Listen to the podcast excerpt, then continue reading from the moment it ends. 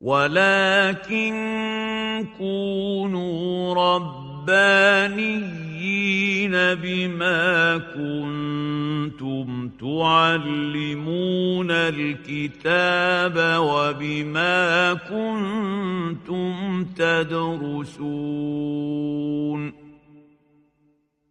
شيخ العمود وأهل العلم أحياء. شرح الأربعين النووية. مع الشيخ عمرو الشال المحاضرة الثامنة. وقد انعقدت هذه المحاضرة يوم الاثنين بتاريخ الثلاثين من أبريل عام 2018 من الميلاد الموافق الرابع عشر من شعبان من عام 1439 من الهجرة بعد صلاة العشاء. بمدرسة شيخ العمود بحي العباسية محافظة القاهرة. بسم الله الرحمن الرحيم. الحمد لله والصلاة والسلام على سيدنا رسول الله وعلى آله وصحبه ومن والاه. بمشيئة الله تبارك وتعالى نبدأ في الحديث الثامن والعشرون. عن أبي نجيح العرباض بن سارية رضي الله عنه قال وعظنا رسول الله صلى الله عليه وسلم موعظة وجلت منها القلوب وذرفت منها العيون. فقلنا يا رسول الله كأنها موعظة مودع فأوصنا. قال أوصيكم بتقوى الله والسمع والطاعة وإن تأمر عليكم عبد فإنه من يعش منكم فسيرى اختلافا كثيرا فعليكم بسنتي وسنة الخلفاء الراشدين المهديين عضوا عليها بالنواجذ وإياكم ومحدثات الأمور فإن كل بدعة ضلالة. رواه أبو داود والترمذي وقال حديث حسن صحيح. عن أبي نجيح العرباض بن سارية رضي الله عنه. من يعرف شيئا عن راوي هذا الحديث؟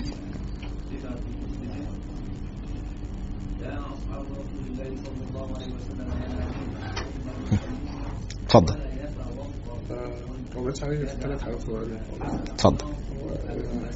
سيدنا عباد بن سارية السلام كنيته أبي نجيح توفى سنة 75 هجرية تمام. وقيل إن هو توفى فتنة سيدنا عبد الله تمام. كويس.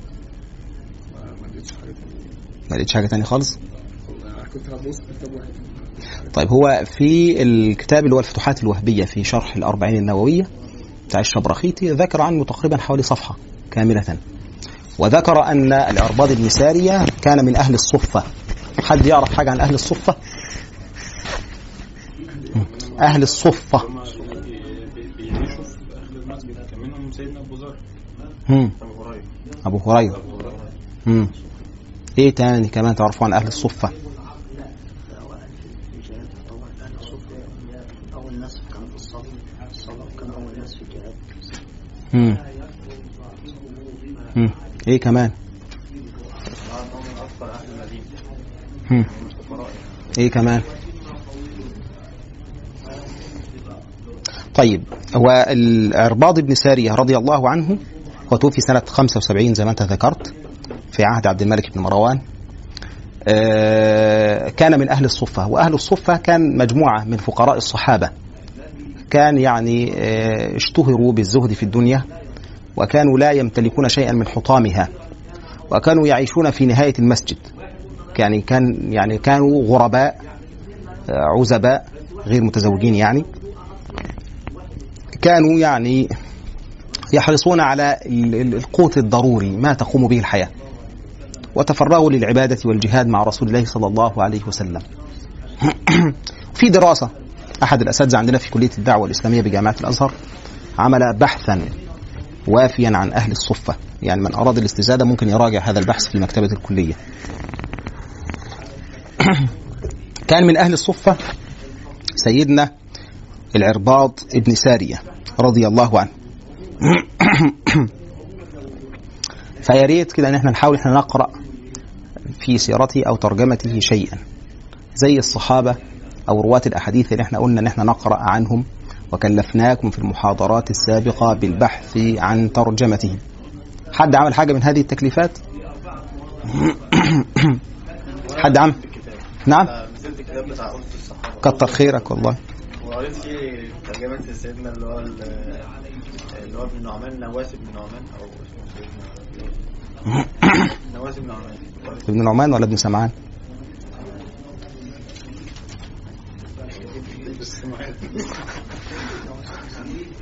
امم امم نعمان ابن بشير. امم يا مشايخ. وإيه كمان؟ خدوا بالكم يا مشايخنا. وقت المحاضرة ضيق. وقت المحاضرة ضيق. فاحنا بنكلفكم تكليفات ونرشدكم إلى كتب. الهدف مش هو تحصيل المعلومة في ذاته. يعني الهدف إنك تكتسب جملة من المهارات البحثية إنك إزاي تتعامل مع الكتب إزاي تبحث عن معلومة إزاي تصل إليها تعرف مكانها فين كده يعني. ده الهدف ال- ال- المهم يعني. فيا ريت الناس تستجيب لهذا. خلاص؟ لتحصيل هذه الفوائد. وإلا ما أنا ممكن أقول لك إن العرباض البصرية هو فلان الفلاني وكان شغال كذا وعمل كذا وخلى كذا. يعني إيه؟ ده لن يستغرق سوى دقيقتين في المحاضرة أو ثلاث دقائق على أكثر تقدير يعني. لكن لا لن تحصل منه على الفائدة. والمعلومة التي تلقى إليك دون أن تتعب في تحصيلها غالبا لا تستقر. يعني المعلومة التي تلقى إليك كده ما بتتعبش كده في تحصيلها ما بتستقرش. لكن لو أنت تعبت عشان تحصل بس آه، ترجمة صحابي أو تعرف بس سنة وفاته وتلف على كذا كتاب وتدور وبتاع والكلام ده لما تلاقيها مش هتنساها مش هت إيه؟ مش هتنساها فرجاء يعني خلاص أوشكنا بقي لنا لقاءين تقريبا بعد هذا اللقاء. فنحاول قدر الإمكان إحنا نحصل هذه الايه الأمور يعني. عن أبي نجيح العرباض بن سارية رضي الله عنه قال وعظنا رسول الله صلى الله عليه وسلم موعظة. الوعظ هو التخويف. والتذكير بعاقبة الأمور ده معنى كلمة الإيه؟ الوعظ والتخويف والتذكير بعواقب الأمور تمسك واحد كده تعظه موعظة إنك تذكره وتخوفه من عواقب الأمور عشان ياخد باله عشان ينتبه والنبي صلى الله عليه وسلم كان يعظ أصحابه يعني الأمر ما كانش بيبقى مقتصر على خطبة الجمعة لكان أحيانا يتعهدهم بالموعظة بعد الصلوات أو في أي مناسبة من الإيه؟ من المناسبات امتثالا لقول الحق تبارك وتعالى وعظهم وقل لهم في أنفسهم قولا بليغا. فسيدنا النبي صلى الله عليه وسلم كان يعظهم. من هذه المواعظ الموعظة اللي سيدنا العرباض بن سارية يرويها أو يذكرها لنا. يقول وعظنا رسول الله صلى الله عليه وسلم موعظة وجلت منها القلوب، الوجل هو الخوف. الوجل هو الإيه؟ والخوف. وجلت منها القلوب وذرفت أو ذرفت منها العيون يعني سالت. سال الإيه؟ الدمع. خلاص؟ يبقى معنى ذلك أنهم من شدة خوفهم وتأثرهم بموعظة رسول الله صلى الله عليه وسلم سالت أعينهم بالإيه؟ بالدمع. فقلنا يا رسول الله فقلنا يا رسول الله كأنها موعظة مودع. يعني هم استشعروا من قرائن الأحوال. إن سيدنا النبي صلى الله عليه وسلم وعظهم وبالغ في وعظهم. فاستشعروا من قرائن الأحوال إن سيدنا النبي وكانه يودعهم. زي ما هو كده جاء في خطبة الوداع. لما قال للناس أيها الناس اسمعوا لعلي لا ألقاكم بعد عام إيه؟ هذا. فاستشفوا واستشعروا إن ده إيه؟ خلاص هذه وهذا هو لقاء الإيه؟ المودع. استشعروا دنو أجل رسول الله صلى الله عليه وسلم. فقالوا فقلنا يا رسول الله كأنها موعظة مودع فأوصنا. طلبوا من رسول الله صلى الله عليه وسلم الإيه؟ الوصية. والوصية كما مر معنا قبل ذلك بيبقى قول إيه؟ جامع. قول إيه؟ جامع. يشتمل على إيه؟ المهمات الأشياء المهمة التي يحتاج الإنسان إليها في قابل أيام. قال أوصيكم بتقوى الله عز وجل والسمع والطاعة وإن تأمر عليكم عبد. طبعا كلمة تقوى الله عز وجل هذه كلمة جامعة. لأن تقوى الله معناها أن الإنسان يمتثل الأوامر ويجتنب النواهي. دي تبقى كلمة جامعة لكل الدين لكل تعاليم الإيه؟ دين. يبقى أوصيكم بتقوى الله. والتقوى إنك تجعل بينك وبين الشيء وقاية يعني حاجز. فتجعل بينك وبين المعاصي وقاية حاجز من خوف الله تبارك وتعالى. وتجعل بينك وبين النار وقاية سترة. حاجز. خلاص؟ ده معنى الايه؟ التقوى. والسمع والطاعة.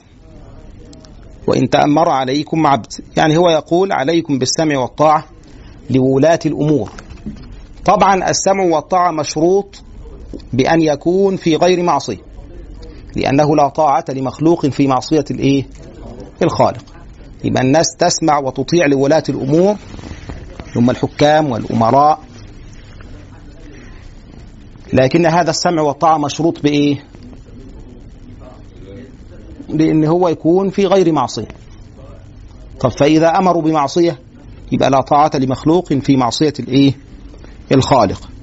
وسيدنا النبي صلى الله عليه وسلم يقول وإن تأمر عليكم عبد يعني وكأنه قدر أو افترض ما لا يمكن وقوعه. إن ال ال ال ال ال الأمير أو الحاكم ده يكون عبدا. طبعا والعبد لا يكون اميرا ولا يكون حاكما. لأنه من الشروط المعتبرة في الولايات أن الحرية خلاص فسيدنا النبي يبالغ في الإيه؟ في يعني إيه؟ التقدير. ثم يبين أو يقول فإنه من يعش منكم فسيرى اختلافا كثيرا.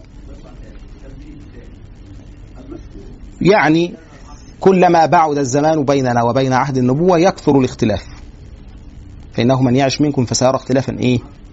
كثيرا طيب عند وقوع الاختلاف بين الناس وتضارب الأقوال إيه العاصم العاصم أن الإنسان يقتدي أو يتمسك بسنة النبي صلى الله عليه وسلم ولذلك قال فعليكم بسنتي وسنة الخلفاء الراشدين المهديين يعني عند اختلاف الأمور إن الإنسان يلزم هدي النبي صلى الله عليه وسلم ويلزم إيه؟ سنته. طيب علشان الإنسان يلزم هدي النبي ويلزم سنته يبقى ده يقتضي إن الإنسان يكون على دراية وعلى إيه؟ وعلى معرفة إيه؟ بهذه السنة. يبقى الإنسان عشان يعتصم بالشيء لابد إن الإنسان يكون على دراية وعلى إيه؟ وعلى علم إيه؟ به. يبقى عند اختلاف الايه؟ الأقوال وعند اختلاف الأهواء وعند اختلاف الناس ال- ال- ال- ال- الشرع ضمن العصمة للقرآن الكريم والسنة النبوية طيب بعد كده أي قول أو أي رأي يكون محكي محكوما بالقرآن الكريم والسنة النبوية. يكون محكوم بالقرآن الكريم والسنة الإيه؟ النبوية. و إذا أردنا ال ال ال ال ال الأفضل العصور التي طبقت فيها السنة النبوية هي عصور الخلفاء الإيه؟ الراشدين. ولذلك سيدنا النبي قال إيه؟ فعليكم بسنتي وسنة الخلفاء الإيه؟ الراشدين. الخلفاء الراشدين اللي هم الخلفاء الأربعة هم سيدنا أبو بكر وعمر وسيدنا عثمان وسيدنا علي. دول الخلفاء الإيه؟ الراشدين. خلاص؟ وسبحان الله ال- ال- ال- الفقهاء والعلماء بعد ذلك لم يطلقوا لفظ الخلافة الراشدة إلا على هذه العصور وعلى عصر عمر بن عبد العزيز. وعلى عصر عمر الإيه؟ بن عبد العزيز. أما باقي العصور فالعلماء لم يطلقوا عليها الخلافة الإيه؟ الراشدة. لم يطلقوا علي يعني لفظ الرشد نفسه. خلاص؟ يبقى ده ينبغي إن إحنا نفهم منه شيء إن كل العصور فيما بعد ينبغي أن تكون محكومة بنصوص القرآن الكريم ونصوص السنة النبوية. ولو أردنا إن إحنا نستأنس بتطبيق عملي لهذه النصوص يبقى سنجد هذا التطبيق في عصور الأئمة أو في عصور الخلفاء الراشدين. اللي هم الخلفاء الايه الاربعه والعلماء ألحقوا بهم عصر سيدنا عمر ابن عبد العزيز. طيب باقي العصور قال باقي العصور هذه تكون محكومة لا حاكمة. يعني العصور دي إحنا نحكم عليها مستأنسين أو نسترشد في الحكم عليها بنصوص القرآن ونصوص السنة. لأن هناك من الناس من يجعل من هذه العصور العصور التاريخية المختلفة التي جاءت على الأمة الإسلامية يجعل منها مصدرا من مصادر التشريع. ينظر شوف الناس كانت بتعمل إيه أيامها وإيه اللي كان رائج وسائد ويقول لك إن هو ده التطبيق العملي. لا. ولذلك كان الشيخ الغزالي له كلمة جامعه يقول يعني معنى كلامه قال والتاريخ بعد ذلك يعني بعد العصر الخلفاء الراشدين كده أعمال حكام. أعمال إيه؟ حكام. ليسوا معصومين. ليسوا إيه؟ معصومين. ولذلك الإنسان وهو يطالع تاريخ الأمة الإسلامية ينبغي أن ينتبه لهذا المعنى اللي سيدنا النبي يشير إيه؟ إليه. العصور التي يحتج بها. العصور التي إيه؟ يحتج بها. يبقى إحنا كده حتى وإحنا بنتعامل مع التراث. نقرأ في كتب التاريخ والتراث. يبقى واخدين بالنا من المعنى ده. إن تصرفات الحكام بعد ذلك تكون محكومة لا حاكمة. تكون إيه؟ محكومة بنصوص الشرع الشريف لا حاكمة. لأن هناك من الناس من يريد إن هو يستدعي بعض النماذج أو بعض العصور ويصدرها للناس على أن هذا هو الإسلام وأن هذا هو الشرع الذي جاء به رسول الله صلى الله عليه وسلم. لا ده ممكن نقول أن فهم أهل هذه الحقبة. فهم أهل هذا العصر للإسلام. لكن هذا ليس هو الإسلام. لكن هذا ليس هو الإيه؟ هو الإسلام. فينبغي ان إحنا نبقى على دراية وعلى انتباه لهذا الإيه؟ لهذا المعنى. فعليكم بسنتي وسنة الخلفاء الراشدين المهديين. عضوا عليها بالنواجز عضوا عليها بالنواجز النواجز حد عارف النواجز اللي هي الإيه؟ الأضراس. مؤخرة الإيه؟ الأضراس. الجماعة بتوع الأسنان بيقسموا الأسنان إلى قواطع وأنياب وإيه؟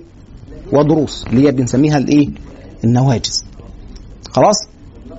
القواطع اللي هي تبقى في الأطراف الأمامية والأنياب اللي تبقى في الجنب ديت هنا وهنا وبعد كده الاضراس اللي تبقى في الإيه؟ في المؤخرة. فيقول لك عضوا عليها بالنواجز ده كناية عن شدة الإيه؟ الاستمساك. مبالغة في التمسك بالإيه؟ بالأمر. مبالغة في التمسك بالإيه؟ بالأمر. يبقى ده عضوا عليه يعني استمسكوا عليها. وبالغوا في الاستمساك بإيه؟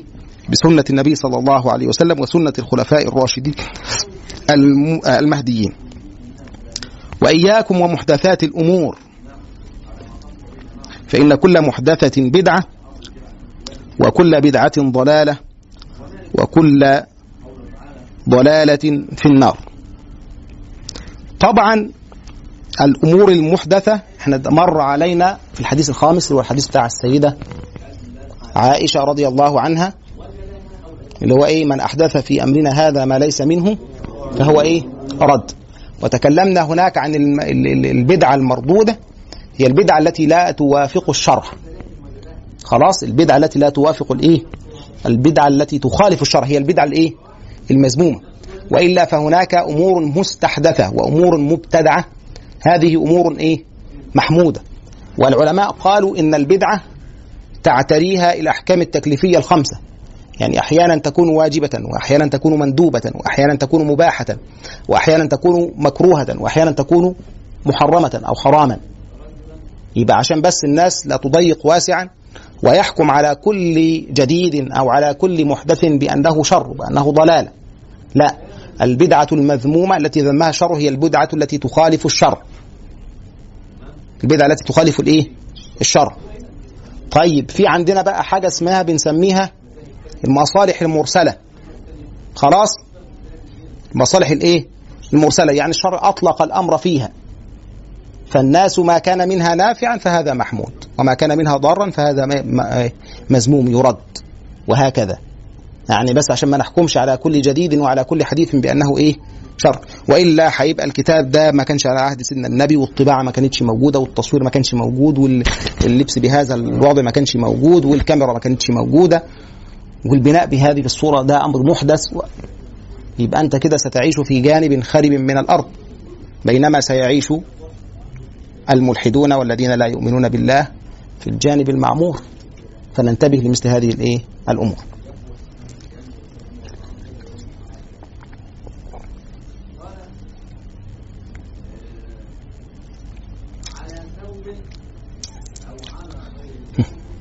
ما الذي يستفاد من هذا الحديث؟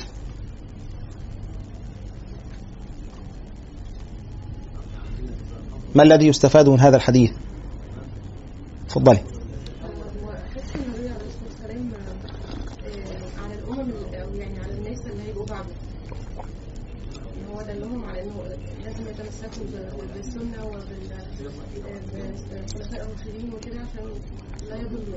تمام.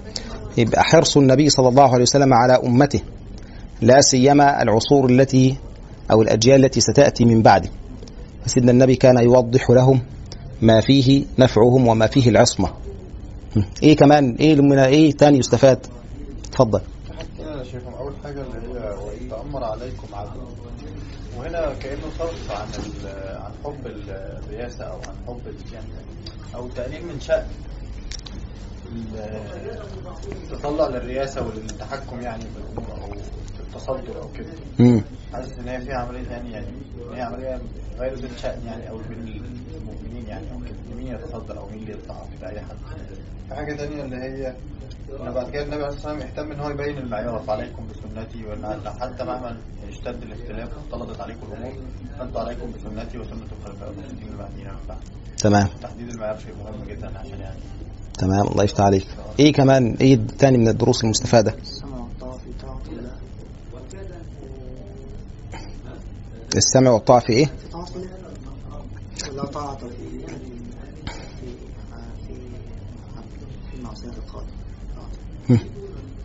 مين يوضح الأمر كمان؟ مين يزيد الأمر ده؟ اتفضل. هو في بداية الموضوع إن حث الرسول صلى الله عليه وسلم على إن هو بيوعظ أصحابه كل كل فتره أو أو مش مرتبط بس بالموضوع في زي حضرتك قلت. ده عشان آه، الدنيا بتلهي الناس فحرصه ان هو يذكرهم دائما ويحرك المشاعر جواهم. حرص الصحابة ان هم يعني رأوا الرسول ان هم يقولوا يعني بيعظموا موعظه مودع ما قعدوش يبكوا قعدوش يبكوا يعني. هم كانوا حريصين ان هم ياخدوا منه يعني ال- الحاجة اللي هي الخلاص اللي هو لو انت هتسيبنا قول لنا الخلاص إيه في تمام الله يفتح عليك. آه، الرسول صلى الله عليه وسلم لما لما في تشبيهاته البلاغة ان هو إن هو أوتي جوامع الكلم فهو النواجز دي يعني زي ما حضرتك فسرت كده أسنان النواجز ده أصعب حاجة بتتخلع في الأسنان مم. فأنت لو ماسك حاجة بالنواجز دي صعب صعب تتخلع فيها يعني مهما حد شدها منك عكس ال- الأنياب أو القواطع يعني. تمام آه، والتحذير من محدثات الأمر دي اللي هي آه، أي شيء جديد نرده لل- للكتاب والسنة ونشوف إيه فايدته فيه آه، فما وفق وفق وفق الكتاب والسنة فهو خير وما غير كذلك فهو ضلال يعني. تمام الله يفتح عليك. إيه كمان من الدروس المستفادة؟ أفضل عصر ممكن تاخد منه معلومة أو تمشي على التشريع هو عصر الخلفاء الراشدين بعد رسول الله. تمام العصر من العصور أنت اللي بتحكم عليها بحسب تمام تمام. إيه كمان من الدروس المستفادة يعني الكلام كله اللي أنا شايفه يعني ال- الأوامر المباشرة تقوى الله والسمع والطاعة وبعد كده آه، البعد عن المحدثات. هو الحديث كله بيتلخص في الو- أو الوصية مم. بتلخص في ثلاث حاجات. وال- والسمع والطاعة للأمير علشان درء الفتنة يعني وكده. تمام. وآخر حاجة اللي هو ما نغيرش بقى في تعليم الدين نفسه كده تمام. تمام. بس خدوا بالكم يا جماعة مسألة السمع والطاعة. يعني هناك من يبالغ في إبراز هذا المعنى ويغفل باقي الجوانب أو المعاني الموجودة. يعني مثلا عندنا جانب السمع والطاعة للحكام والأمراء. نعم الإسلام جاء بذلك. وقال عليكم بالسمع والطاعة. ليه؟ لأن الإسلام يكره النزاع والاختلاف ويريد أن يجتمع الناس على كلمة واحدة. فبيقول لك إن أنت عليك أن تسمع وأن تطيع. ما دام إن الذي يأمرك به ليس معصية. طب يبقى هيدخل بقى عندنا جانب المباحات. ممكن تختلف فيها وجهات النظر. بس طالما إن الأمر ده ليس معصية فأنا هسمع وأطيع. حتى وإن كان الأمر ده مش على هوايا حتى وإن كان الأمر مش على إيه؟ مش على هوايا خلاص؟ وده جانب مهم جدا في استقرار المجتمع. خلاص؟ والعلاقة بين الحاكم والمحكوم. لكن هناك جوانب أخرى جاء الإسلام بها اللي هو النصح لهذا الحاكم. نصح للايه للحاكم. ومر معنا الحديث اللي هو الدين الايه النصيحة. لله ها ولكتابه ولرسوله ولأئمة الايه المسلمين. وجاء بعد ذلك كلمة حق عند سلطان إيه؟ جائر. هذه الأمور تفهم كلها متجاورة. ما أخليهاش جزر من إيه؟ منعزلة. يبقى أنا هأنصح؟ هأنصح وأبين وأمر بالمعروف عن المنكر. ثم بعد ذلك لم يستجب لي خلاص علي أن أسمع وأطيع ما دام أن الأمر الصادر ده ليس معصية. طب إذا أمر بمعصية يبقى لا طاعة لمخلوق في معصية الإيه؟ الخالق. وبهذا تفهم العلاقة بين الحاكم والإيه؟ والمحكوم. حد عنده سؤال في هذا الحديث؟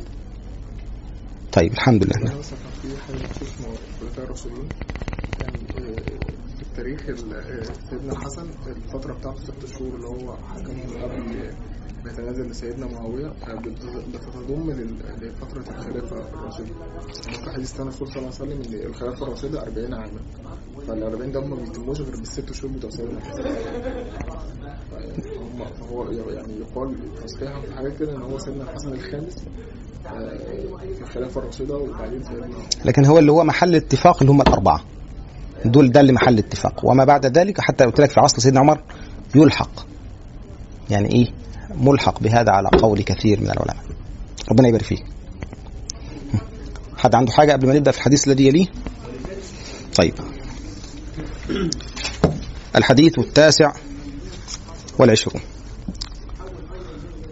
عن معاذ بن جبل رضي الله عنه قال قلت يا رسول الله أخبرني بعمل يدخلني الجنة ويباعدني من النار.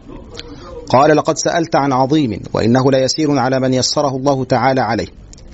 تعبد الله لا تشرك به شيئا وتقيم الصلاة وتؤتي الزكاة وتصوم رمضان وتحج البيت. ثم قال ألا أدلك على أبواب الخير؟ الصوم جنة والصدقة تطفئ الخطيئة كما يطفئ الماء النار. وصلاة الرجل من جوف الليل. ثم تلا تتجافى جنوبهم عن المضاجع حتى بلغ يعملون. ثم قال ألا أخبرك برأس الأمر وعموده وذروة وذروة سنامه. قلت بلى يا رسول الله. قال رأس الأمر الإسلام وعموده الصلاة وذروة سنامه الجهاد. ثم قال ألا أخبرك بملاك ذلك كله قلت بلى يا رسول الله فأخذ بلسانه ثم قال كف عليك هذا. قلت يا نبي الله وإنا لمؤاخذون بما نتكلم به. فقال ثكلتك أمك وهل يكب الناس في النار على وجوههم أو قال مناخرهم إلا حصائد ألسنتهم؟ رواه الترمذي وقال حديث حسن صحيح. عن معاذ بن جبل رضي الله عنه قال قلت يا رسول الله أخبرني بعمل يدخلني الجنة. ويباعدني عن النار.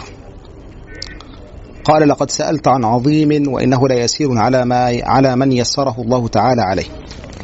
يعني سيدنا معاذ بن جبل رضي الله عنه. ها سبقت ترجمته قبل ذلك؟ هم. ها هم. طيب. مين يعرف عن سيدنا معاذ بن جبل حاجة؟ تفضل.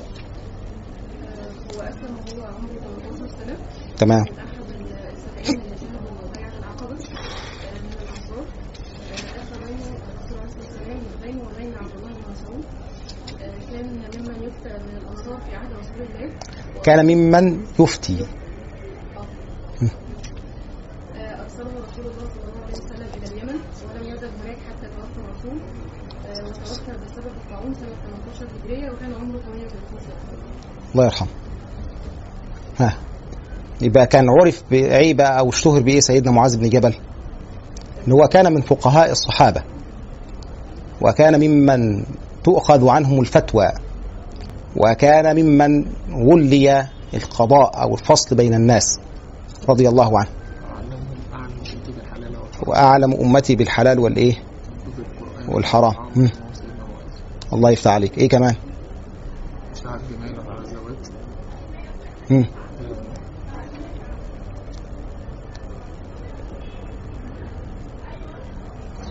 تمام. تمام الله يفتح عليك. طيب طيب وسؤاله هذا يدل على رجاحة عقله يعني هو بيسأل سيدنا النبي صلى الله عليه وسلم عن عمل يكون سببا في دخوله الجنة وسبب من يعني إن هو يعافى أو يباعد عن النار. فسيدنا النبي صلى الله عليه وسلم قال له لقد سألت عن عظيم. يعني هذا أمر عظيم. يعني ليس- أمرا هينا لأن ده أمر يتعلق بنجاة الإيه؟ الإنسان في الآخرة. لقد سألت عن عظيم. وإنه ليسير على من يسره الله عليه. يعني سيدنا النبي يقول إن دخول الجنة سهل وميسور على من وفق لذلك من يسره الله لهذا الإيه؟ لهذا الأمر. يعني نجد إن كثير من الأعمال ربنا يثيب عليها ويجعلها سبب من أسباب دخول الإيه؟ دخول الجنة، من أسباب دخول الإيه؟ الجنة، يعني هناك أسباب كثيرة لدخول الايه؟ الجنة، وأعمال كثيرة تدخل الإنسان الايه؟ الجنة، طبعا ده مع أصل الايه؟ الإيمان، مع وجود أصل الايه؟ الإيمان عند الايه؟ الإنسان. قال لقد سألت عن عظيم وإنه لا يسير على من يسره الله تعالى عليه تعبد الله ثم بدأ يبين بقى العمل ده إيه قال تعبد الله لا تشرك به شيئا ده أصل دخول الجنة هو أن يعبد الإنسان الله تبارك وتعالى ولا يشرك معه أحدا ده هو الأصل. طيب بدون ذلك يعني لا يكون الإنسان أهلا لدخول الجنة. طيب ربنا قد يعفو عن البشرية كلها ويدخلها النار يفعل ما يشاء سبحانه وتعالى. لكن ربنا أخبرنا في كتابه أن الله يغفر الذنوب جميعا إلا إيه؟ إلا أن يشرك به. إلا أن إيه؟ إلا أن يشرك به سبحانه إيه؟ وتعالى. عشان ده في جدل بيثار من الحين والآن. يقول لك إن فلان ده هيخش الجنة ده اولا السؤال ده مش بتاعي ولا بتاعك. لكن ربنا سبحانه وتعالى بين أن دخول الجنة يكون لمن آمن به. فمش معقول هيبقى واحد ينكر وجود الله تبارك وتعالى وبعد كده نقول انه هيخش جنة. كيف سيدخل هذا الإنسان جنة لا يؤمن بها ولا يؤمن بوجودها ولا يؤمن بوجود خالقها؟ كيف سيدخل هذه الجنة؟ وتثار هذه الأمور. وهذه الأمور يستحسن عدم الخوض فيها. إن الناس ده مش قضيتنا. يدخل ولا ما يخشش؟ مش بتاعتنا. لكن إحنا نبقى عارفين كده ما ندين لله به أن من آمن بالله ولم يشرك به شيء هذا أهل لدخول الجنة. خلاص؟ طيب ربنا قد يعفو عن الجميع قد يعذب الجميع. ربنا يفعل ما يشاء لا يسأل عما يفعل. وهم إيه؟ هم يسألون سبحانه وتعالى. لكن الذي أخبرنا به في كتابه أن من آمن به سيدخله الجنة. وأن من كفر به سيدخله النار. ده اللي ربنا أخبرنا به طب ربنا عايز يعمل حاجة تانية غير كده؟ يعني يعني سبحانه وتعالى يفعل ما يشاء. خلاص؟ طيب. قال تعبد الله ولا تعبد الله لا تشرك به شيئا. وتقيم الصلاة وتؤتي الزكاة وتصوم رمضان وتحج الإيه؟ البيت. اللي هي أركان الإسلام التي مرت معنا قبل إيه؟ قبل ذلك وتحدثنا عنها في الإيه؟ في حديث بني الإسلام على إيه؟ على خمس. ثم قال: ألا أدلك على أبواب الخير؟ يعني سيدنا النبي صلى الله عليه وسلم بدأ يزيده في الإجابة عما سأل. يعني سيدنا النبي كان لا يكتفي بإجابة السؤال وإنما كان يزيد السائل ما يحتاج إليه زي الحديث اللي هو بتاع الجماعة اللي هم قالوا إنا نركب البحر ونحمل معنا القليل من الماء فإذا توضأنا به عطشنا أفنتوضأ بماء البحر فسيدنا النبي كان ممكن يقول لهم توضأ وخلاص الموضوع ينتهي. لكن قال لهم إيه؟ هو الطهور ماؤه الحل ميتته. الحل ميتته دي زيادة من سيدنا النبي صلى الله عليه وسلم. لكن هذه الزيادة يحتاج إليها السائل. خلاص؟ فهنا سيدنا النبي يزيد إيه؟ سيدنا معاذ بن جبل يزيده في الإجابة فقال ألا أدلك على أبواب الخير؟ وعدد له يعني إيه؟ ثلاث أبواب من أبواب الخير. قال الصوم جنة. جنة يعني وقاية أو سترة. قيل إن الصوم جنة ووقاية من المعاصي يعني هو يحجز الإنسان عن المعاصي. وقيل الصوم جنة يعني سترة ووقاية للإنسان من النار. الصوم إيه؟ جنة. والصدقة تطفئ الخطيئة كما يطفئ الماء النار.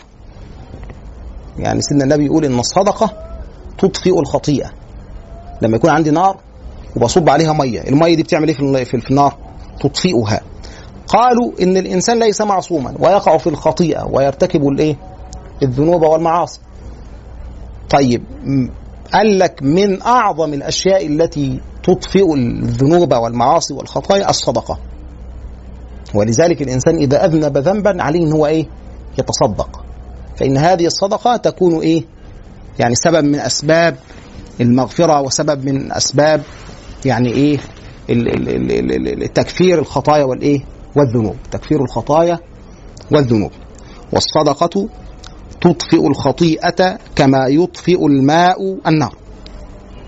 وصلاة الرجل في جوف الليل. يعني بيقول إن من أبواب الخير صلاة الرجل في إيه؟ في جوف الليل. إن الإنسان يبقى كده في جوف الليل يصلي. هذه الصلاة باب من أبواب الإيه؟ الخير. ثم تلا النبي صلى الله عليه وسلم تتجافى جنوبهم عن المضاجع اللي هي الآيتين من سورة الإيه؟ السجدة. تتجافى جنوبهم عن المضاجع يدعون ربهم خوفا وطمعا ومما رزقناهم ينفقون. فلا تعلم نفس ما أخفي لهم من قرة أعين جزاء بما كانوا يعملون. اللي هو بيقول ثم تلا تتجافى جنوبهم عن المضاجع حتى بلغ يعملون. اللي هو قرأ الآيتين دولت من سورة الإيه؟ السجدة. ثم قال ألا أخبرك برأس الأمر وعموده وذروة سنامه؟ قلت بلى يا رسول الله. قال رأس الأمر الإسلام وعموده الصلاة وذروة سنامه الجهاد.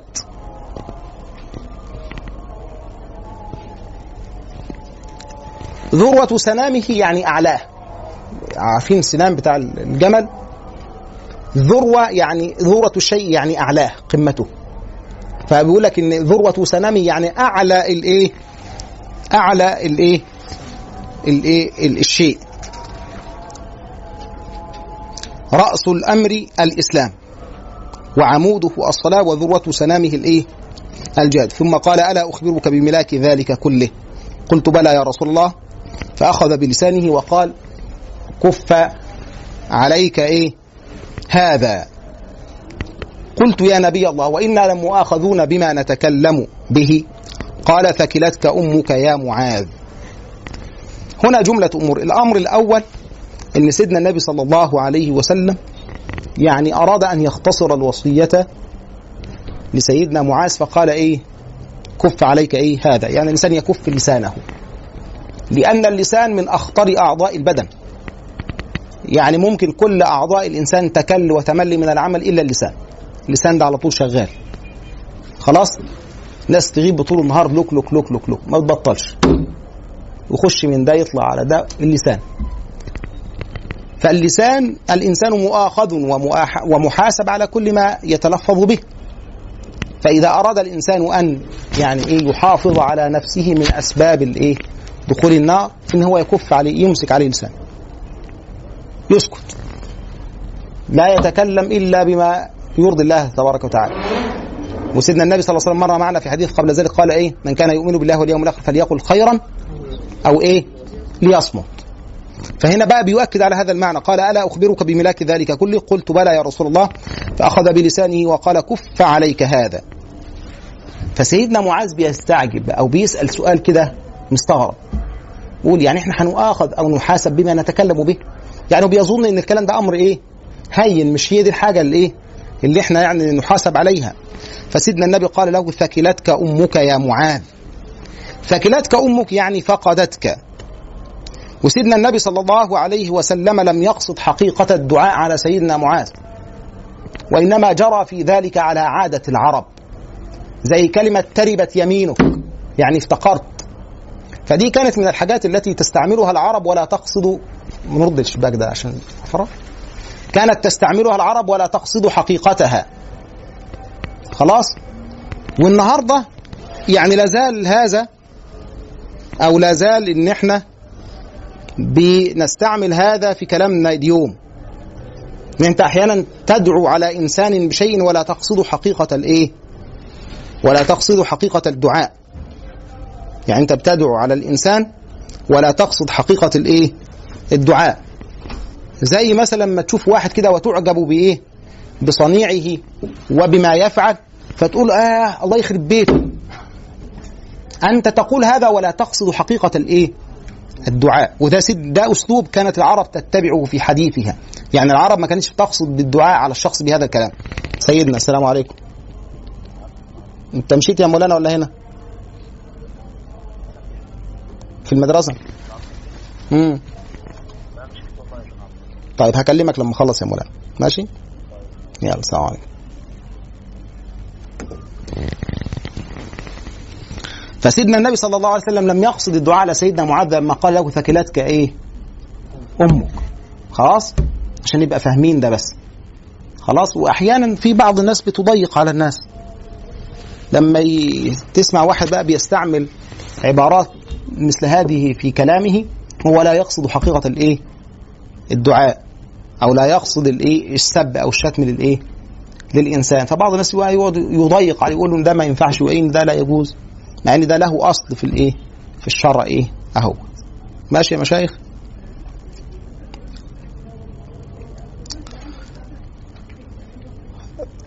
فقال ثكلتك أمك يا معاذ وهل يكب أو وهل يكب الناس في النار على وجوههم أو قال مناخرهم إلا حصائد ألسنتهم.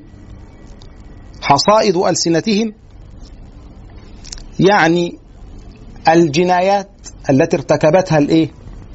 الألسنة في حق الناس من سب أو شتم أو غيبة أو نميمة أو استهزاء أو سخرية أو أو إلى غير ذلك. من المعاصي بقى التي من الممكن أن يرتكبها الإنسان بإيه؟ بلسانه. قال لك إن ده من أعظم أسباب دخول النار حصائد الألسنة. ما حصدته الألسنة من فعلها ده يكون سبب من أسباب دخول الناس الإيه؟ النار. وده يبين لنا خطورة الإيه؟ اللسان وأن الإنسان عليه إيه؟ أن ينظر فيما يتكلم. والقرآن الكريم يقول ما يلفظ من قول إلا لديه إيه؟ رقيب عتيد. يبقى ده كده من الوصايا التي أوصى بها رسول الله صلى الله عليه وسلم سيدنا إيه؟ معاذ. وسيدنا معاذ ليه حديث مولانا رقم 18 برضه مم. مع سيدنا أبي ذر. حديث مشترك يعني. قلنا اللي هو إيه؟ اللي هو اتق الله حيثما كنت تتبع السيئات الحسنة. تمحوها وخالق الناس بخلق حسن. تمام. ما الذي يستفاد من هذا الحديث يا مشايخنا؟ ما الذي يستفاد من هذا الحديث؟ آه حضرتك. إيه إيه. تمام. مم. إيه كمان؟ مم. أن التيسير تيسير الهدايه ده بإيد ربنا سبحانه وتعالى. هو هو يعني هو هو اللي بيسر لك الهدى مش شطاره يعني. تمام. التيسير بإيده كله.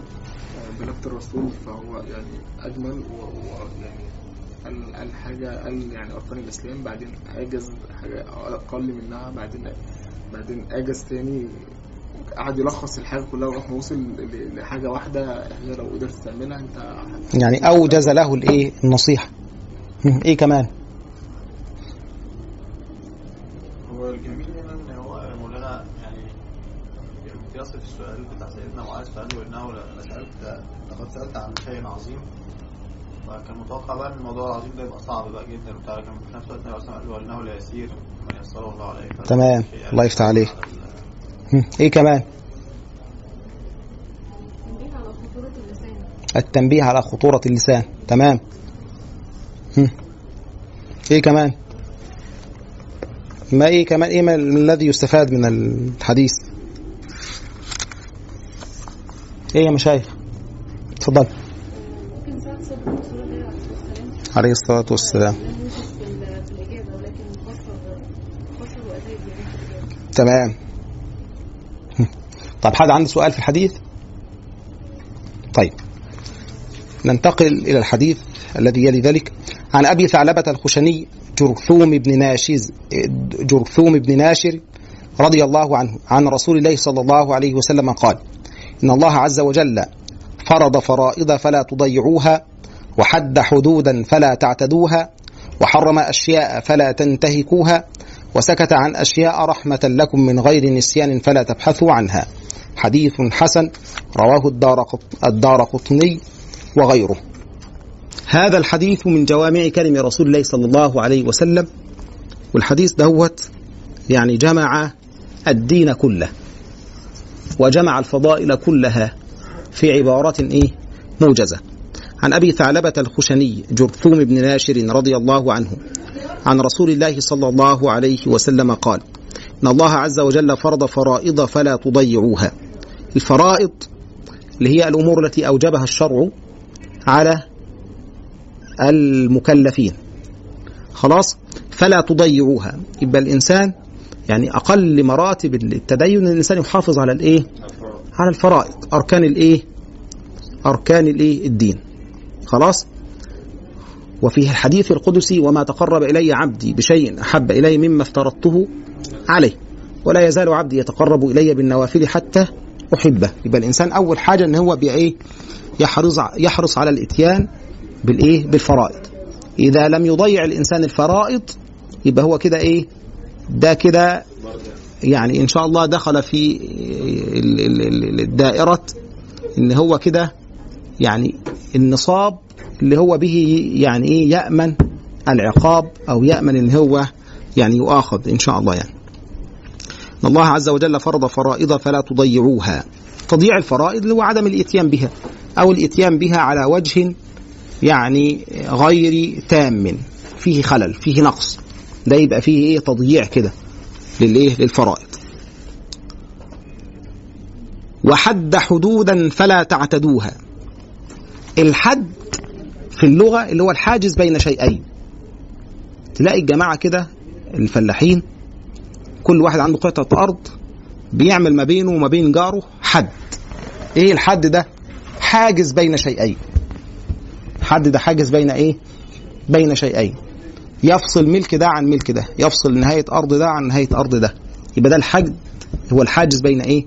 بين شيئين. طب الحد في الشرع إيه المقصود به قال لك المقصود به عقوبة مقدرة شرعا. عقوبة إيه؟ مقدرة شرعا. ده الإيه؟ اللي هو الحد. اللي هو حد حدودا. عقوبة مقدرة من الشارع تزجر عن المعصية.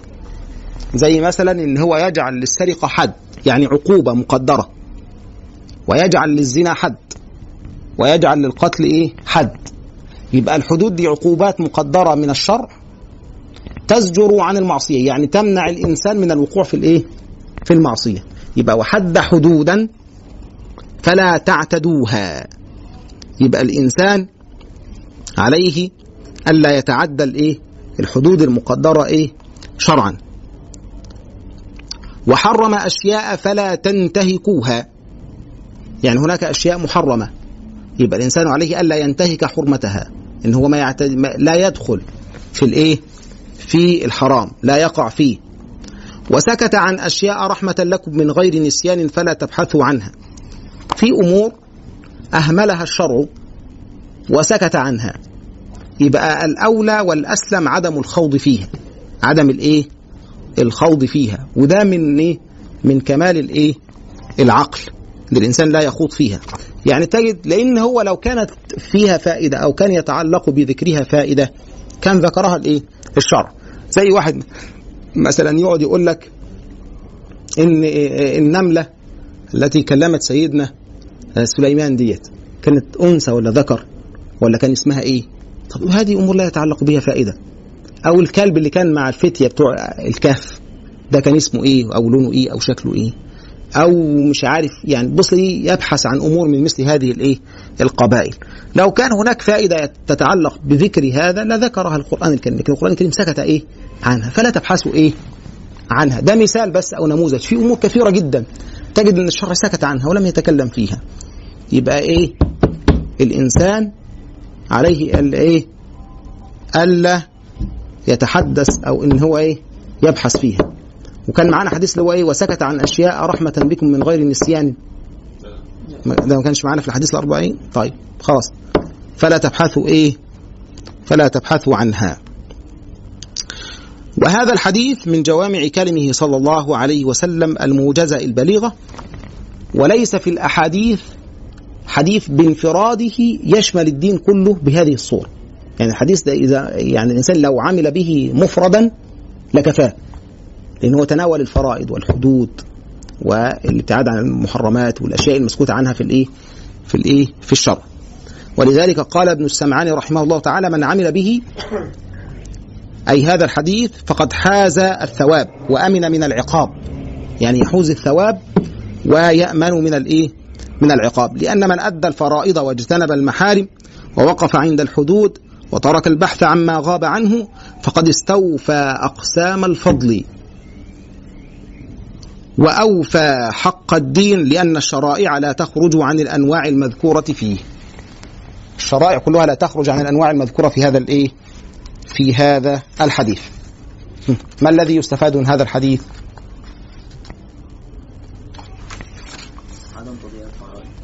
المحافظة على الفرائض. ها إيه كمان؟ السكوت على ما لم يذكره الشرع. تمام هم. الإيه؟ عدم تعدي الحدود الابتعاد عن الايه النواهي. المنهيات. تمام. هم.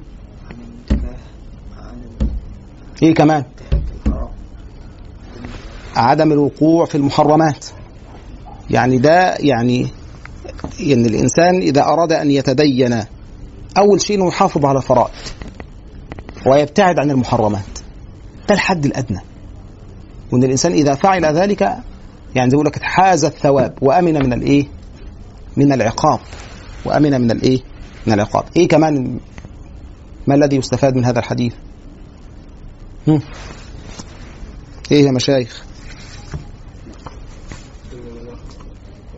رحمة ربنا إن هو ساب من المباحات اللي هو أو يعني سواء بقى مباحات أو معلومات ممكن تزيد فتنتنا أو كده إن هو سابها ما اتكلمش عنها فإحنا يعني من وده مش نسيان من ربنا رحمة تمام.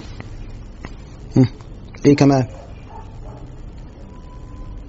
إيه كمان يا مشايخ؟ مشايخنا مالكوا كده؟ طيب ممكن كده نقف دقيقة مش حداد ولا حاجة بس هنقف. ها. نقف.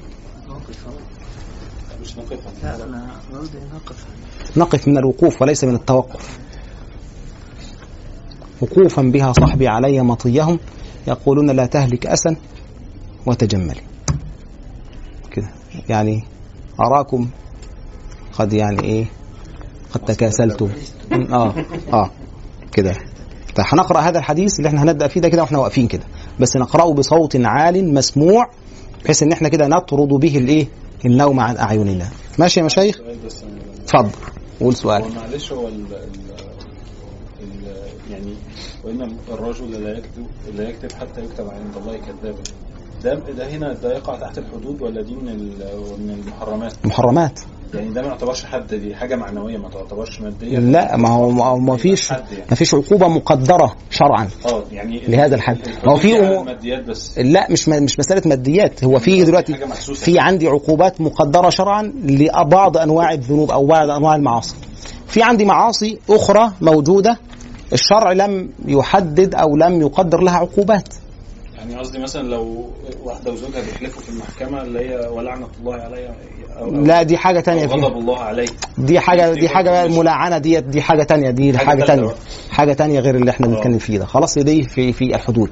آه. خلاص ده في الايه؟ ده في الحدود برضه؟ في الحدود آه.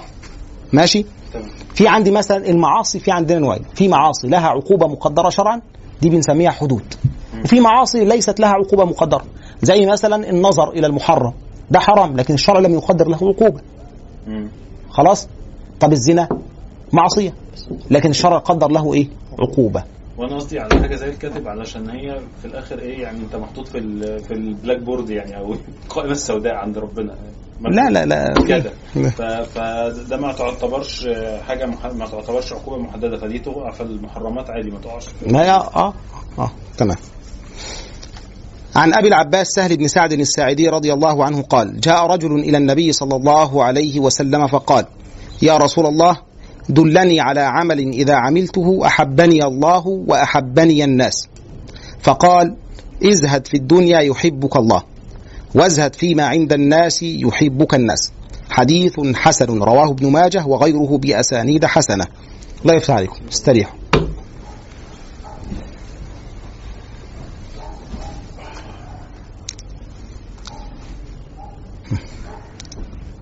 عن أبي العباس سهل بن سعد الساعدي رضي الله عنه. حد يعرف حاجة عن راوي هذا الحديث؟ اتفضل أنت جاي النهارده محضرة بقى رواة الأحاديث. الله يفتح عليك. ها. ولد سنوات. كان اسمه حزنا فسماه رسول الله صلى الله عليه وسلم سهلا تمام. عاش حتى أدرك الحجاج بن يوسف وتوفى عام 88 هجرية وهو ابن 46 آه، لا لا لا 88 و 46 إزاي ما تجيش ها. يقال إنه آخر من بقي من اصحاب النبي بالمدينة مم. تمام آه، 96 سنة مش مش صحابي. تمام حد يعرف عن هذا عن حد يضيف حاجة ثانية عن رأوي الحديث طيب عن أبي العباس سهل بن سعد الساعدي رضي الله عنه قال جاء رجل إلى النبي صلى الله عليه وسلم فقال يا رسول الله دلني على عمل إذا عملته أحبني الله وأحبني الناس. يعني الراجل ده صاحب السؤال يبحث عن أسباب محبة الله تبارك وتعالى وعن أسباب محبة الناس.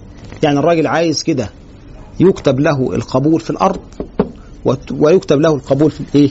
في السماء. عايز ينال محبة الله تبارك وتعالى ومحبة الإيه؟ الناس. خلاص؟ فقال النبي صلى الله عليه وسلم ازهد في الدنيا يحبك الله. وازهد فيما عند الناس يحبك الناس. كلام موجز خالصة. تزهد في الدنيا يحبك الله تبارك وتعالى. تزهد فيما عند الناس يحبك الإيه؟ يحبك الناس. طب إيه الزهد بقى؟ قال لك الزهد ترك ما لا يح ما لا يحتاج إليه من الدنيا وإن كان حلالا. يعني ترك ما لا تحتاج إليه من الدنيا حتى وإن كان هذا الشيء إيه؟ حلال. والاقتصار على الكفاية. إنك تقتصر على ما فيه كفاية الإنسان. طب ما يزيد عن الكفاية؟ إنك تتركه. إنك إيه؟ تتركه. يبقى الزهد ترك ما لا يحتاج إليه من الدنيا وإن كان حلالا والاقتصار على الإيه؟ على الكفاية. وفي معنى مهم يا جماعة جدا في الزهد لأن هناك فرق بين الزهد والفقر. هناك فرق بين الزهد والفقر. حد يعرف لنا إيه الفرق ما بين الزهد والفقر؟ تمام الله يفتح عليك. يبقى الزهد يكون عن غنى. الزهد يكون عن إيه؟ عن غنى. يعني اللي هيزهد ده لازم يكون غني اولا ثم بعد ذلك يزهد فيما عنده ويتركه. مش واحد لسه مش لاقي أي حاجة خلاص يقول لك أنا زاهد. لا يا حبيبي ده أنت فقير. أنت إيه؟ فقير. ما أنتش زاهد. ليه؟ لأن قلبك متعلق بالدنيا. يعني ممكن يبقى واحد فقير ومش لاقي اللضا زي ما بيقولوا بس كده عبد من عب... عبد من عبيد الدنيا. ممكن يبقى راجل ثري جدا وغني جدا. لكنه من الزهاد. ترك الدنيا. يبقى الزهد يكون عن إيه؟ عن غنى. إن الإنسان يمتلك أسباب الغنى اولا ثم يزهد في هذا. يمتلك الطعام والشراب ثم يزهد في هذا الطعام والشراب. يمتلك الدور والقصور ثم يزهد فيها.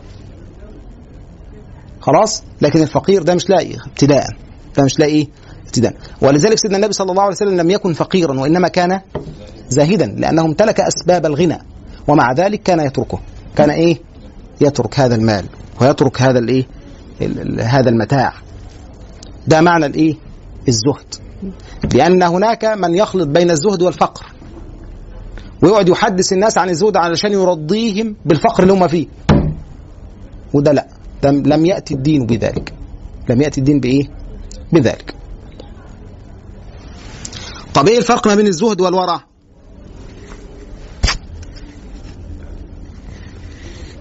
إيه الفرق ما بين الزهد والورع؟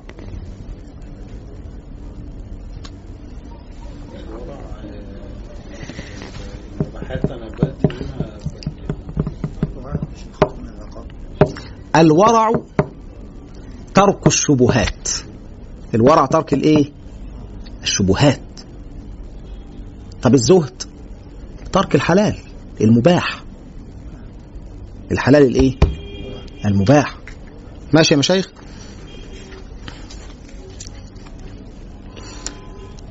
ازهد في الدنيا يحبك الله سبحانه وتعالى.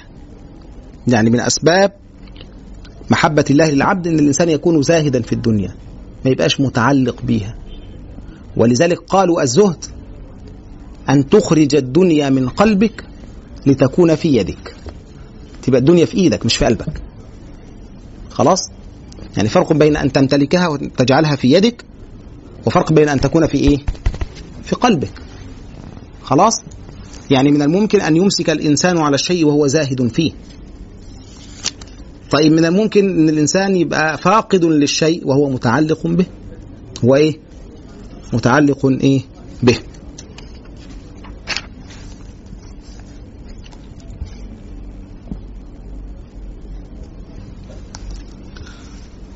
والزهد في الدنيا معناه إن الإنسان يحصل كفايته منها. هيحصل ما فيه الكفاية الضروري. ثم القدر الزائد عن الكفاية يزهد فيه. يزهد إيه؟ فيه. مش معنى الزهد إن أنا أضيع الضروري أو أضيع الإيه؟ كفايتي. وأقول إن أنا زاهد. لا. ده خطأ. ده إيه؟ خطأ.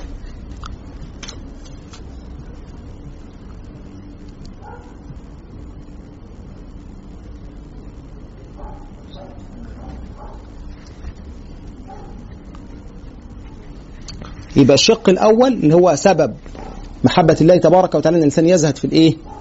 في الدنيا ما يبقاش متعلق بيها. ما يبقاش إيه؟ متعلق بيها.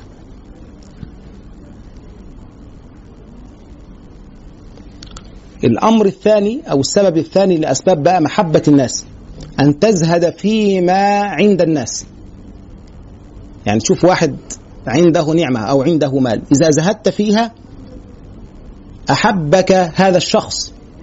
طب إذا تعلقت بها ونظرت إليها خلاص يبقى أنت نافسته ونازعته فيما يملك أو فيما يحب.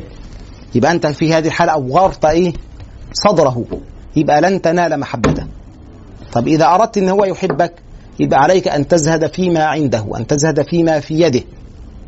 وده سبب أو من أو هو السبب الأساس أو الرئيس لاستجلاب محبة الإيه؟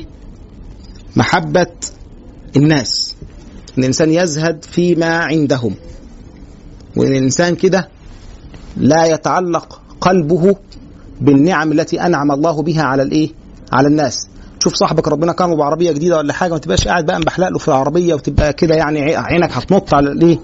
على العربية. ربنا كرمه بشقه جديدة ولا حاجة ولا وظيفة ولا حاجة كده. وإذا علم الإنسان أنك تنظر لما في يده لا يمكن أن يحبك. لا يمكن أن إيه؟ طب إذا خلاص بقى غضيت الطرف عن ذلك وزهدت فيما عنده ولم تتعلق به أحبك هذا الإيه؟ هذا الشخص. يبقى سبب محبة الله تبارك وتعالى أن تزهد في الدنيا. طيب محبة الناس أن تزهد فيما عندهم فيما في أيديهم. ده سبب محبة الإيه؟ محبة الناس. ما الذي يستفاد من هذا الحديث يا مشايخ؟ في علاقة بين الزهد والحب إيه هي العلاقة دي بقى؟ تحصيل لما تحصيل الكفاية من الدنيا يعني لما أحصل كفايتي من الدنيا وأزهد عن. عن اللي أنا مش خلاص اللي أنا مش محتاجه ضروري امم يبقى في حب من, الله. لما بقى لما ما ابصش في الايد في زي ما أنت حضرتك قلت مش ابص في ايد في اي حاجة عند الناس مش عندي أنا. كده الناس هتحب. تمام. خط الطرف معناه الزهد عن الشيء مم. كده في علاقة ما بين الزهد والحب. أنا عندي حاجة عايز يعني فكرة أنا عايز أقولها لحضرتك. بحس إن دلوقتي في الواقع بتاعنا في مجتمعنا الناس بتنظر بنظرة سلبية للشخص اللي يعني ما عندوش طموح زائد عن يعني ما عندوش طموح كبير وما عندوش طموح زيادة. الناس ممكن اللي هو الشخص اللي بيكتفي بما يأتيه أو يعني بيقنع بما عنده ومش ما يطمحش في زيادة ولا قد يكون المجتمع ينظر ليه نظرة سلبية ينظر ليه نظرة إن هو يعني له انت مش طموح أو انت إنسان. بسيط أو أنت مش هتكبر. بحس إن ده يعني من يعني قد يكون من السلبيات اللي موجودة يعني حاليا في الواقع بتاعنا لا لازم تكبر ولازم تتعب ولازم تهري في نفسك عشان توصل لحاجة يعني ضخمة. لكن فكرة الشخص اللي هو يعني بيكون مثلا بسيط في تفكيره أو زي ما حضرتك بتقول بيكتفي بال قليل من يكفيه خير من كثير يلهيه يعني وكده الناس تنظر ليه نظرة سلبية تقول لا أنت لا كده في كده في مشكلة عندك في ال... في فهم الزهد. الزهد لا يعني إن الإنسان يبقى محدود الطموح. لا ما قلناش هذا. قلنا إن الزهد أن الإنسان يمتلك اولا ثم يزهد فيما عنده. وده في المال أو أمور الدنيا. لكن ده مش معناه إن الإنسان إن الزهد دعوة إن الإنسان يرضى بالدون في أي شيء. لا. ما تترقى في كل المجالات وفي كل التخصصات لكن تكون زاهدا في الدنيا ما تبقاش متعلق بيها. يعني ما هو ممكن تجد إن الزاهد الإنسان الزاهد ده هو أعلم أهل الأرض في تخصصه ونبغى من النوابغ لكنه يعيش يكتفي بالضروري ما تقوم به الحياة ما بيتوسعش في متع الدنيا. وده لا ينقص من قدر الإنسان. في حين إن أنت تجد إنسان تافه لا قيمة له ولا وزن وقلبه متعلق بتحصيل المتع الدنيا وشهواتها ولذاتها فلا يوجد صلة ما بين أو رابط ما بين الزهد وما بين محدودية الطموح ولا يوجد ما بين حب الدنيا وما بين بعد الطموح. لا مفيش رابط ما بين ده وده ده شيء وده شيء.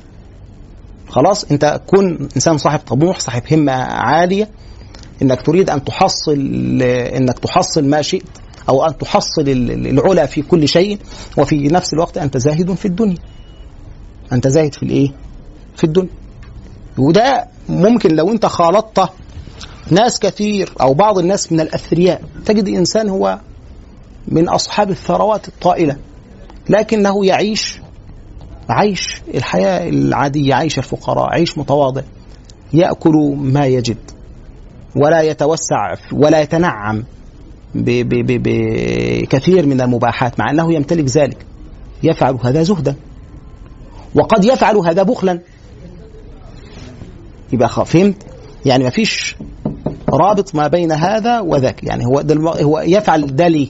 هل بيفعل هذا من باب الايه الزهد في الدنيا ولا يفعل هذا من باب البخل؟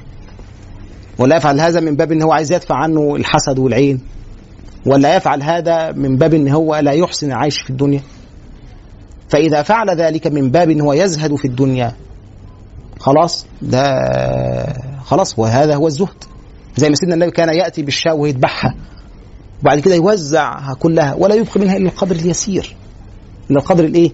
طب هو كان يستطيع إن هو يأكل ما لذ وطم منها ولا لا يستطيع؟ لكنه ترفع عن ذلك زهدا. خلاص؟ مش هنسوي ما بين ده وما بين الإنسان اللي مش لاقي ابتداء. ده التاني ده فقير مش زاهد. التاني ده فقير مش إيه؟ مش زاهد. فما تخلطش ما بين الفقر والزهد. ماشي؟ إيه تاني ما الذي يستفاد من هذا الحديث؟ اتفضل هو كده بقى الزهد نسبي. بمعنى؟ يعني لو واحد حياته بسيطة مثلا وعنده عربية بس هو مش عايز يركبها أو مثلا يعني مم. مش يعني عايز أضرب مثال بس اللي هو إيه يعني ممكن أبقى اللي معايا بس أنا زاهد فيه برضو يعني معايا حاجات قليلة بس أنا زاهد فيها فده برضو يبقى زهد. شوف أنا هقرأ لك التعريف اللي قاله الإمام النووي للزهد مرة تانية لأن كلامه ده دقيق جدا ومهم جدا. قال إيه؟ قال الزهد ترك ما لا يحتاج إليه من الدنيا وإن كان حلالا والاقتصار على الكفاية. والاقتصار على الايه؟ ده هو الزهد. خلاص؟ ده هو الايه؟ هو الزهد. ما هو فعلا ممكن الإنسان تبقى ما هو ده برضه هيبقى فيه شيء من النسبية. لكن الزهد يكون مع الوجد ومع الملك ومع القدرة. كل ما بقى المتاح أكبر كل ما بقى الموضوع أصعب. كل ما كان الزهد أكثر مم. مم. بتكلم في باب المال لو أنا عندي مال ورحت طردت المال ده لأولادي وزوجتي وأنا كان عندي زهد فيه. هل أقسم لو حد من أولادي استخدم في حاجة غلط أو هو بقى عاش ودنيته ولا إيه بالظبط؟ وكل إنسان. زك- زكاته صدقة صدقة زكاة. كل إنسان يسأل عن تصرفه. أصل المعاملة اللي ما بينك وبين زوجتك وأولادك دي أنت نقلت هذا المال إليهم بطرق من طريق نقل الملك إما بالهبة أو البيع أو غير ذلك. فهو لما اكتسب هذا المال وأصبح في ملكه هو المسؤول عن تصرفه مش أنت. هم. واضح يا مشايخنا إيه تاني ما الذي يستفاد من هذا الحديث؟ اتفضل. الصحابه كان يعني فيهم شبه كبير بال يعني ب- من اللي بيحصل مع الناس دلوقتي. يعني في ناس كانت بتبقى مش عايزة حاجة غير الأخرة وفي ناس زي الصحابي اللي كان بيسأل دلوقتي هو عايز يجمع ما بين حاجتين ما بين. الدنيا والآخرة. يعني طالب حب الناس وطالب إن هو حب ربنا الاثنين مع بعض. تمام. إيه كمان؟ طب حد عنده سؤال؟ محدش طيب. ننتقل إلى الحديث الثاني والثلاثين عن أبي سعيد سعد بن مالك بن سنان الخدري رضي الله عنه أن رسول الله صلى الله عليه وسلم قال لا ضرر ولا ضرار حديث حسن رواه ابن ماجه والدار قطني وغيرهما مسندا. ورواه مالك في الموطأ مرسلا عن عمرو بن يحيى عن أبيه عن النبي صلى الله عليه وسلم فأسقط أبا سعيد اللي هو راوي الحديث اللي هو ذكره فوق ده. وله طرق يقوي بعضها بعضا. نقرأ. هذا الحديث رويه هو الصحابي الجليل سيدنا أبو سعيد الخدري رضي الله عنه أن رسول الله صلى الله عليه وسلم قال لا ضرر ولا ضرار هذا الحديث يعد قاعدة من قواعد الإسلام. قاعدة من القواعد الكبرى المهمة جدا اللي هو لا ضرر ولا ضرار. حتى إن ده الحديث ده يعني في عندنا كده حاجة بنسميها القواعد الفقهية.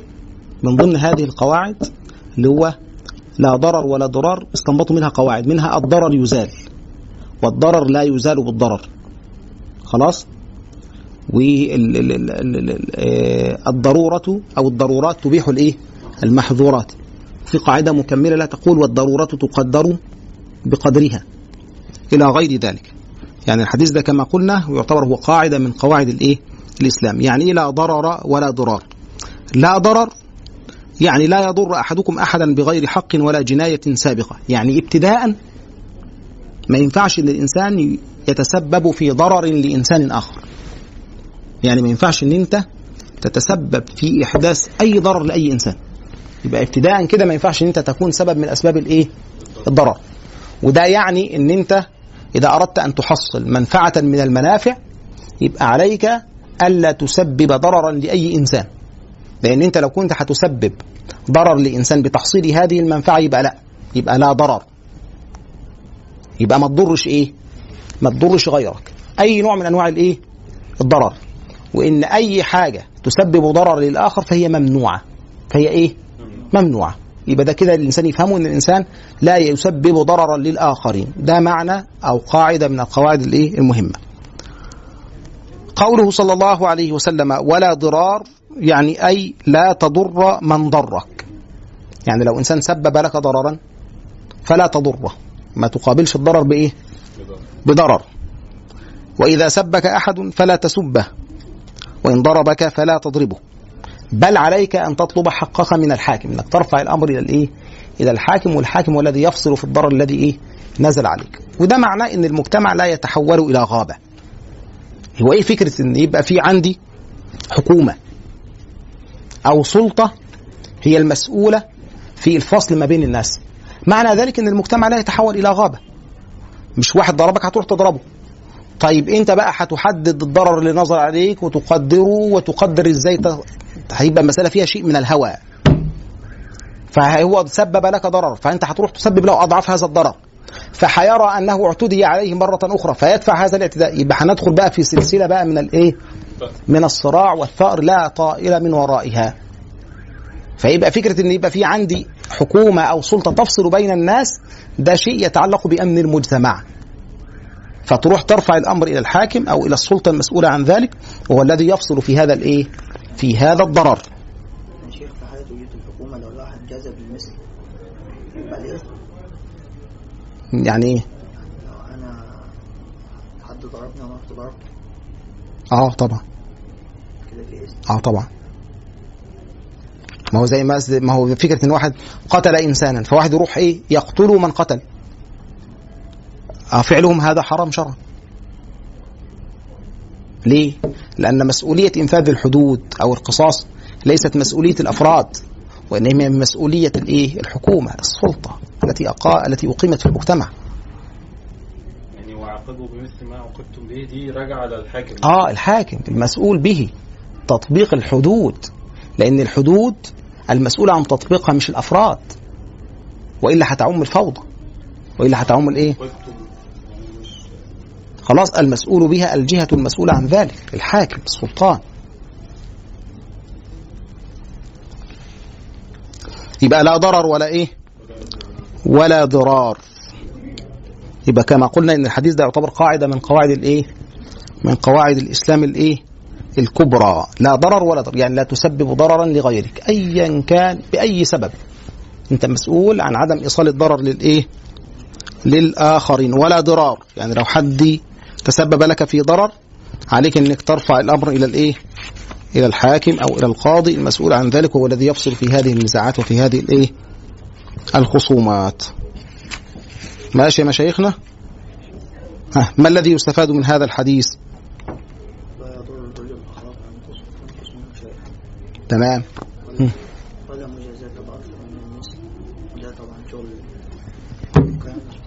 تمام. إيه كمان؟ مالكم يا جماعة كده؟ يضر يعني هي ثلاث كلمات. ما حدش يضر حد تمام. المسلم لا يؤذي ما هو سيدنا النبي يقول المسلم من سلم المسلمون من لسانه.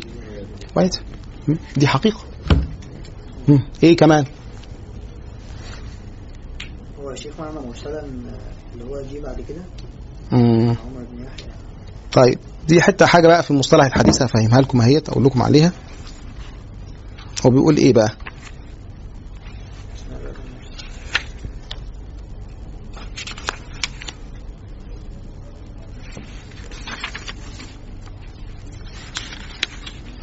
قال رواه ابن ماجه والدارقطني وغيرهما مسندا. الحديث المسند في عندي حاجة اسمها السند وفي عندي حاجة اسمها المتن. السند اللي هو مثلا عن مالك رواه مالك مثلا عن نافع عن ابن عمر عن رسول الله صلى الله عليه وسلم. مالك نافع ابن عمر. السلسلة دي بنسميها إيه؟ سند. الحديث المسند اللي هو ذكر كل الرواة من أول الشخص اللي هو بيروي لك الحديث لحد رسول الله صلى الله عليه وسلم. ده حديث إيه؟ مسند. طب الحديث المرسل الحديث المرسل اللي هو بيسقط الراوي المباشر اللي هو سمع من رسول الله صلى الله عليه وسلم. فأي عشان الحديث يبقى مرسل هنقول رواه مالك عن نافع. أن رسول الله صلى الله عليه وسلم قال كذا. يبقى في كده إيه؟ أسقطت الراوي اللي بنسميه الراوي الأعلى اللي هو الراوي. فبيبقى الحديث هنا مرسل. يبقى الحديث إيه؟ مرسل. إيه؟ إحنا بس بنشرح لك الصورة دي والصورة إيه وبعد كده نقول إيه اللي حصل وايه كده. خلاص؟ فالحديث ده يبقى كده إيه؟ مرسل. الحديث ده كده يبقى إيه؟ مرسل. يبقى كده الحديث كده وصلنا لحد التابعي خلاص. ده بيبقى صحيح؟ في أحاديث مرسلة صحيحة؟ أنا بس أفهمك الصورة دي والصورة دي. وبعد كده عشان تفهم الكلام اللي هو قاله هنا. فيقول لك إيه؟ رواه ابن ماجه والدار قطني وغيرهما مسندا. يعني إيه مسندان؟ يعني هو كده ذكروا كل رواة الحديث والراوي الحديث اللي هو أبي سعيد الخدري عن رسول الله صلى الله عليه وسلم إنه قال خزم دول رواه مسند. فيقول لك إن نفس الحديث ده هو رواه الإمام مالك في الموطأ عن عمرو بن يحيى عن أبيه. خلاص؟ عن النبي صلى الله عليه وسلم مرسلا. يبقى معناه مرسلا إن هو أسقط مين؟ أسقط أبا سعيد اللي هو أبو سعيد الخدري اللي هو راوي مين؟ الحديث. خلاص؟ وله طرق يقوي بعضها بعض يقوى بعضها ببعض. فيجي يقول لك إن ال- ال- ال- ال- الدارقطني لما روى الحديث رواه مسندا. يعني ذكر كل رواة الإيه؟ الحديث. قال لك إن مالك لما رواه رواه من رواية عمرو بن يحيى عن أبيه. يبقى اللي هو عن عمرو بن يحيى عن أبيه اللي هو يحيى. إن رسول الله صلى الله عليه وسلم قال لا ضرر ولا ضرار. فأسقط مين؟ أبو سعيد الإيه؟ الخدري. ده معنى كلام الإيه؟ النووي. ده معنى إن هو بيقول لك إن الحديث ده روي مسندا وروي إيه؟ مرسلا. بس. ده اللي أنا كنت عايز إيه؟ أفهمه لك. خلاص؟ المرفوع المرفوع برضه والموقوف. المرفوع اللي هو رفعه الراوي إلى سيدنا النبي. والموقوف إن هو يجي يقول لك إن الصحابي هو الذي قال كذا كذا كذا. فيجعل الحديث من كلام الصحابي. ولا يرفعه إلى النبي صلى الله عليه وسلم. خلاص؟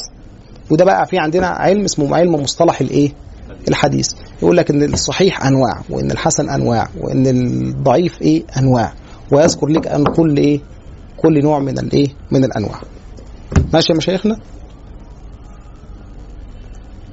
هذا وصلي اللهم وسلم وبارك على سيدنا محمد وعلى آله وصحبه وسلم.